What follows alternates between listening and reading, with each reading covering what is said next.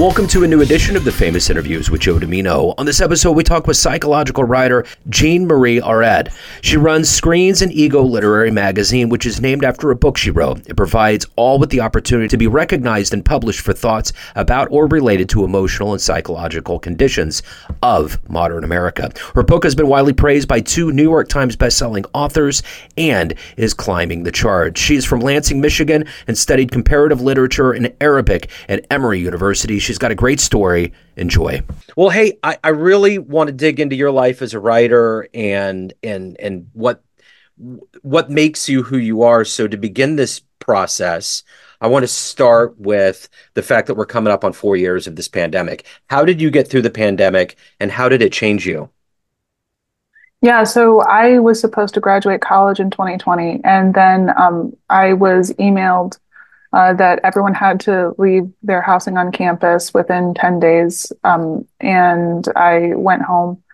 Um, and uh, the COVID pandemic really disrupted my life. Um, but also, I think that in retrospect, it uh, allowed me to find more creative freedom than I ever would have found if I was with a group of people who were pressuring me to write certain ideas according to their like you know social mores and and everything so um, so basically, uh, I went home and I couldn't find a job, so I started working in the Amazon warehouse because I needed money, yeah. um, which was a, a pretty stark contrast from being at Emory and studying like high literature. I also, at the time, thought that I was going to do a PhD program because I had been really interested and um, you know, uh, pretty distinguished at, uh, you know, it, just like in that social circle, like I was really good at reading books in foreign languages. And I think that um, processing literature is uh, fundamentally a, a, process of connecting emotionally to whoever you're reading about, right? And as you read literature that is farther removed from your social context or your, uh, you know, experiences or whatever your origin, like if I have to connect to Lao Tzu or like a you know a Umayyad poet from the I don't even know from Iraq. Yeah. Uh, then um, I have to verge upon how uh, I can actually emotionally connect with what this person is trying to say, and that kind of um gave me an opportunity to understand a, a universal human experience. So uh, at the time, I thought I was going to get a PhD, and then um, I didn't do very well on uh, my thesis, which is like the main thing that you're supposed to do in order to like launch yourself into PhD programs. So I I didn't do that, and then I started working at the Amazon warehouse, and I had like this huge crisis about like who I was going to be and where I was going, and um, outside of this like super like like psycho controlling university environment i started writing what i actually thought um, and uh, i found creative freedom. And that's why i wrote the book that i wrote screens and the ego. Um, and uh, that's also why i launched the magazine that i launched. Um, and now i've um, been pretty uh, active in in the movement to uh, resist echo chambers and allow people to have constructive dialogue with people whom they disagree with. Um, and uh, I've I've been pretty proud, and um, I wouldn't say widely praised, but of the people who have read my book, a lot of them received it really well. Um, so that's that's kind of the story of the pandemic for me. So if I was to put you in front of a bunch of third graders right now, and it's career day, and one of the kids was curious and said, "Hey, what do you do for a living?" How do you answer that child? Yeah, uh, so I have a day job as a writer for a software company, um, but I also am just a writer, and um, my process has been trying to figure out how to make money doing it. Um, so, so uh, if you can, uh, if you can uh, tell a nuanced story about a product, um, you can make a lot of money writing. Um, but also, if you want to develop a platform um, talking about ideas that really matter to you, then you um, have to connect with the internal lives of your listeners, which is um, done through authenticity. So uh, that's um that's what I would tell that child. I would say that I'm a writer. so let's take you back to the third grade. What did you want to be when you grew up? Um, when I was in third grade, I didn't have a, a self conception like that. Okay. So I don't I don't know what I I don't know what I wanted to be. What did you want to be when you were in third grade? I wanted, I watched Chips. I was of that generation, so I wanted to be a part of the California Highway Patrol. I wanted to ride with Pancho. and then, of course, as I got older and saw a more real version in Cops, I was like, yeah, I think I'm going to pass on that. So you wanted the adventure, right? Oh yeah, yeah. Adrenaline's my my go-to. That's awesome. Yeah. So let me ask you this: Where were you born and raised? How did the seeds of of getting into writing and storytelling? How did all of this kind of take hold and grow into who you are today? I'm from Southeast Michigan, uh, and I lived there my whole life. Um, I uh, I had cancer as a young child, so a lot of my um, experiences in early childhood were marked by quarantine before quarantine. Wow. Um, just because, uh, yeah, it, honestly, having cancer as a child is pretty um, it's it's actually pretty nice because uh, you don't have an understanding of your own death, and uh, everyone treats you really nicely. Um, so I think that the greatest shock for me. Oh, sorry. So when I had cancer, I was uh, I was in quarantine in a hospital room. So my grandma, um, like, was my main person, and she would sit with me for hours and hours and hours. And my grandma is an Arab American woman, so I internalized a lot of her stories about like faraway places and and the the way that she reconciled like a culture that she grew up in, and and how you uh, transgress like really really stringent like like how you how she you know developed like like what it is to be a woman between like the West and the East and, and those types of things. So I uh, I really um, connected with her, and that was really important to me.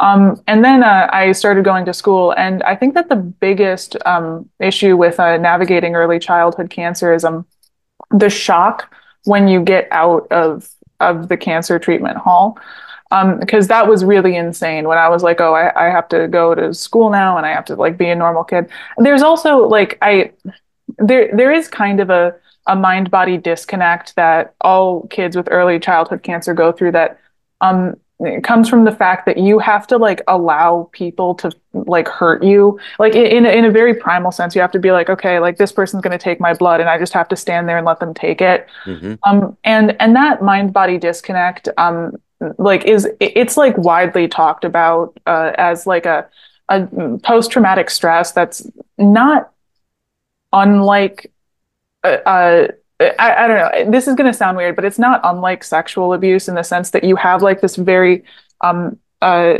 a stretched out mind body disconnect yeah. um that's lasted into adulthood just because like uh to this day like um I can disassociate from my body for long periods of time and it's it's like very normal. And uh of the kids who I know who also went through early childhood illness like that they also tend to have mind body disconnects, um, which honestly helped me get into yoga. So that's good. But that's uh, that's my story from from very young.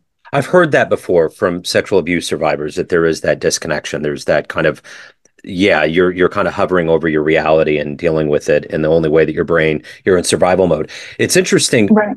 My best friend when I was a kid, his name was Matt, and he had like chronic liver problems and mm-hmm. we would go mm-hmm. outside and play and he would come in and he would have an IV that he would hook up and there right. was no remorse it's like an animal an animal doesn't have remorse and and and right. self neglect whenever there's like a leg missing or whatever they just go they just do it and i remember right. that about him how there was this just perpetual motion and it wasn't talked about a lot it was just a part of his reality and we didn't get into it a lot so mm-hmm. it's it's it's it's interesting and he actually unfortunately when i was 17 well no how old I think he was older than me. He passed at 17. So I got an early mm-hmm. dose too of going through that and then seeing, you know, kind of that that idea of mortality pretty quick in my life. So right. um, you know. So did you when you were a kid and you watched him with the IV, did that like cause you to um, understand a difference between your reality and his reality? Oh yeah. Like, did,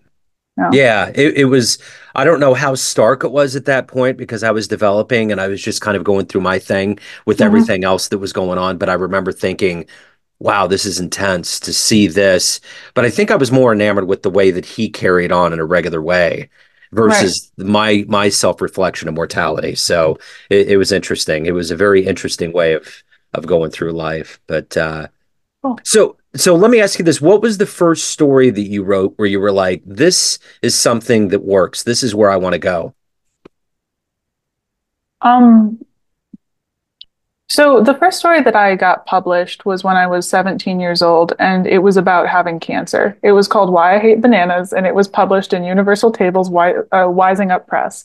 And um, it was it was a pretty like humorous story about like uh, uh, taking chemotherapy and then feeling nausea afterwards. Um, but it uh it recounted my experience watching a girl who I knew die, um, and it uh, kind of took you through the the levels of like uh, psychological and social disconnect that you have when you experience early childhood cancer. And obviously, that was going to be the first thing that I ever published because that was going to that's like a, a primal uh, experience. And also having cancer from ages three to like seven um like the, those like sacred early childhood memories where like you're you're like a, a completely like in love with yourself and the world you know like those those really early childhood memories where you feel safe and and nothing bad has happened yet those occurred in a hospital room. Like so so like i i don't associate cancer with purely negative emotions. Um so it kind of talked about that um, then, as I went through college, I got published in 2017 uh, Tulip Tree Press's uh, Stories That Need to Be Told anthology.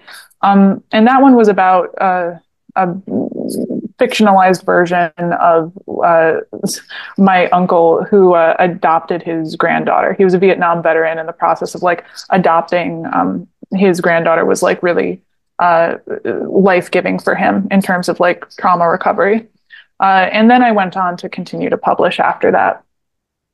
Yeah, I've been in that row before. I just recently had one of the coolest things happen was something published. I published a poem um about yeah and i've been doing that for years but i this one specifically was about a lead singer of a band called the Hot Sardines out of new york city and they're kind mm-hmm. of like a they're a throwback to like the 20s and getting people dancing and it just it's a good feeling music. And her mm-hmm. name is miss elizabeth and i wrote a poem about her and i actually got to mc an event where they were going to open up at a theater here in kansas city and i said hey i wrote a poem. What do you think? And i just figured it would be okay cool. But she grabbed it and was like can i have this?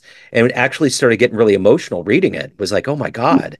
And so it was cool. It's cool when you can like there's something special about that when when you can see something in print after all of the sweat and tears and everything we go through to see it come to fruition. It's fun for sure.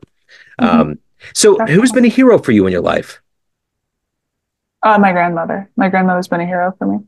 Because uh, she taught me how to emotionally process things um, and how to like order your internal life so that you can like have emotional resilience and so forth.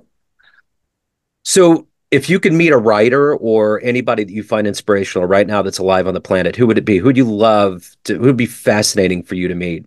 Oh, um, uh, my two favorite writers are Ernest Hemingway and Milan Kundera, um, okay.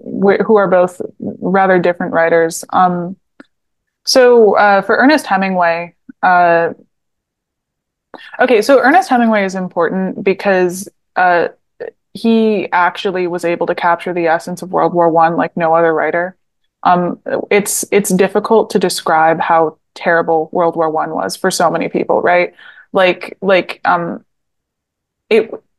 So before World War One, when you went to war, there was a bravery aspect where like you were going to stand in battle and you were going to fight, and the the uh, you know the strength of your body had something to do with whether or not you were going to win the fight. But um, by the time uh, like explosives got to the size that they were in World War One, um, your physical strength had nothing to do with your experience at war. Um, and uh, a lot of people, a lot of people tried to describe the horrors of World War One by uh, minutely like describing the details of like what they saw.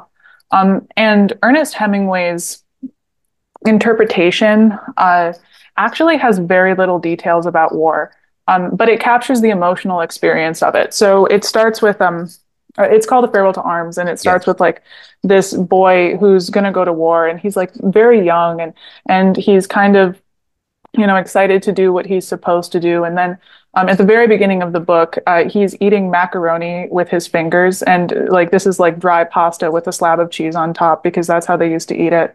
Um, and then he gets blown up. And that moment is like completely unheroic. There's nothing, there's nothing brave about that. There's nothing redeeming about that experience. It's just, it's just a terrible experience. And then uh, about three fifths of the book is uh, this boy in recovery, like courting a nurse and they have like a very childish like high schooly relationship where there's like this one really mean nun and they keep like trying to sneak around her and sneak alcohol and like kiss behind like a door or something um and then uh and then he gets to the end um, and the, the woman gets pregnant And they're going to run away to switzerland together. And and they uh, get away and they're super happy and their baby's coming and then she dies and the baby dies. And uh, he's the the man henry is like they're they're dead. They're just dead and there's nothing because they're just dead. And there was no point of it and no one's going to remember that i love them and no one's going to ever experience my pain and i just have to go home now and um, that that is essentially the experience of World War One, yeah. where it's like uh, there's there was nothing. I, I had the most terrible experience in the world, and it didn't matter to anyone, and I have to go home now. Um, and like millions of young men saw their pain on his pages, and uh, since then, Ernest Hemingway has been revered, and um, so I've read almost everything Ernest Hemingway has written, and I really yeah. appreciate him. And then Milan Kundera, but I, I, don't want to take up too much time. Do you have a question? Yeah, yeah no, no, no. I was just going to say I just read um, a book by uh, uh, Malcolm Gladwell called The uh, Bomber Mafia, and it oh, talked about how the trauma of all the ground troops and bloodshed in World War One propelled them to go to an air war. The Air Force came out of that, and it was more mm-hmm. tactical, like you said. It was more mental. It was about you know uh, hitting a small barrel from 30,000 feet in the sky, you know, that idea so that they wouldn't have to sacrifice so many lives at that point. But yeah, the whole idea yeah. of war, and Hemingway was a master of the psychology of all of that. Um, right. So you also are, are, are, are very good at, at, at getting into the minds of your characters and putting that on a page. What's your motivation every day to do what you do to write and to and to make stories? What what ultimately gets you out of bed every day? Um, I think that uh, well, there, there's a couple ideas in there. First of all, the reason that I get out of bed every day, as opposed to just like giving up on life, is because um, I believe that the culmination of that that my life doesn't really belong to me because like thousands of my ancestors like lived and died so that I could be here. And I owe it to the you know people before me to live a good life and to pass that on right? So um I I kind of reject this like hyper Freudian um idea of like individuality where I get to control my own life um, because I really do owe it to like the people around me to like keep it together and live a good life. So that's the reason that I get up every day. Um, and then the reason that I write is because uh, I um, wouldn't be able to understand my world if I didn't try to create a story out of it. Yeah. Um, and that's I'm I'm constantly constantly creating stories. Uh, and um, you know, as, as I meet people and see like what they're going through, I I just I, I see the through line or I try to see the through line about how how it begins and how it ends. So of all the things that you've done so far, what are you the proudest of? I'm proudest of writing my book. Um, and the reason that I'm proud of writing my book is because um, I wrote what I thought was true. And I wrote um, what I thought was true, despite the fact that some people might not like it, or um, despite the fact that it's uh, uh, not necessarily going to you know propel my career or get me in with the right people or whatever. I just wrote what i thought was true. Um, and i respect uh, the choice to live an authentic life. So w- what's your expectation to go to new york? How excited are you? Oh i'm i am very excited to go to new york. Uh, i it's like the right place for a writer. And yeah. um, i'm i'm definitely excited to to have that experience. Um, but uh, I don't I don't have a lot of things to say about New York at this time because I haven't been there yet. yeah, right, absolutely. So at the end of the day, at the end of the day, everyone has a perception of you: family, friends, all of the fans, everybody that reads you. But mm-hmm. ultimately, you run the show. What's your perception of you? Who do you think you are? Yeah. Um. So I think that uh, human beings have a limitless impulse to self-define. Um, and I, uh, uh, I'm no exception to that. but um, I can tell you how I learned to de- respect myself.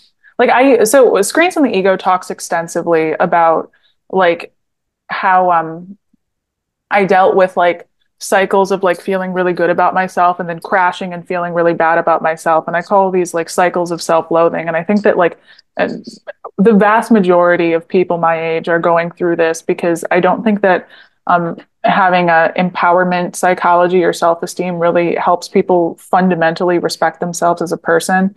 I think that um uh, religion is a is a better way of framing the idea of like how to respect yourself in the sense that like if you can respect yourself like you would respect another person then um, you don't have to like convince yourself that you're a good person because you already know that you are. And the the fundamental way to respect yourself is by behaving in a way that's respectable um, and doing things that are respectable day to day so i feel best about myself when i like uh, you know call my great aunt or uh, hold the door for someone, whatever it is, if I can like make another person feel good about themselves, if I can like do a good job at work, send a really nice email, uh, talk someone down from a conflict, whatever it is, um, if I can be a force for good in the world, then I can respect myself like I would another person and, and develop a sense of self esteem. So if anyone wants to get your book, they want to read anything more that you put out there, anything about your world, reach out. How can they do that? Uh, they can visit my website, janemarieauret.com. I am accepting open submissions. So if you're interested in commenting on the psychological condition of modern society, or you just have an interesting piece that you're really proud of, submit it to me. And um, I've been putting up a lot of really awesome pieces lately. So um, definitely get in contact. I'd love to talk. Excellent. Jane Marie, thank you so much. Thanks for your story. Have, have so a great much. move to New York. Best of luck with everything. Thank you so much, Joe. Talk to you Thank later. You. Thanks for tuning in to another famous interview with Joe Dimino, where we cover the world of art, literature, business, spirituality, music, and more from around the globe. Our esteemed theme music was composed and produced by the great E. E. Pointer of Kansas City's River Cow Orchestra. If you want to hear more interviews, visit the Famous Interviews with Joe Dimino channel on YouTube. You can also find us on Spotify and Apple Podcasts. Thanks again for listening, and until next time.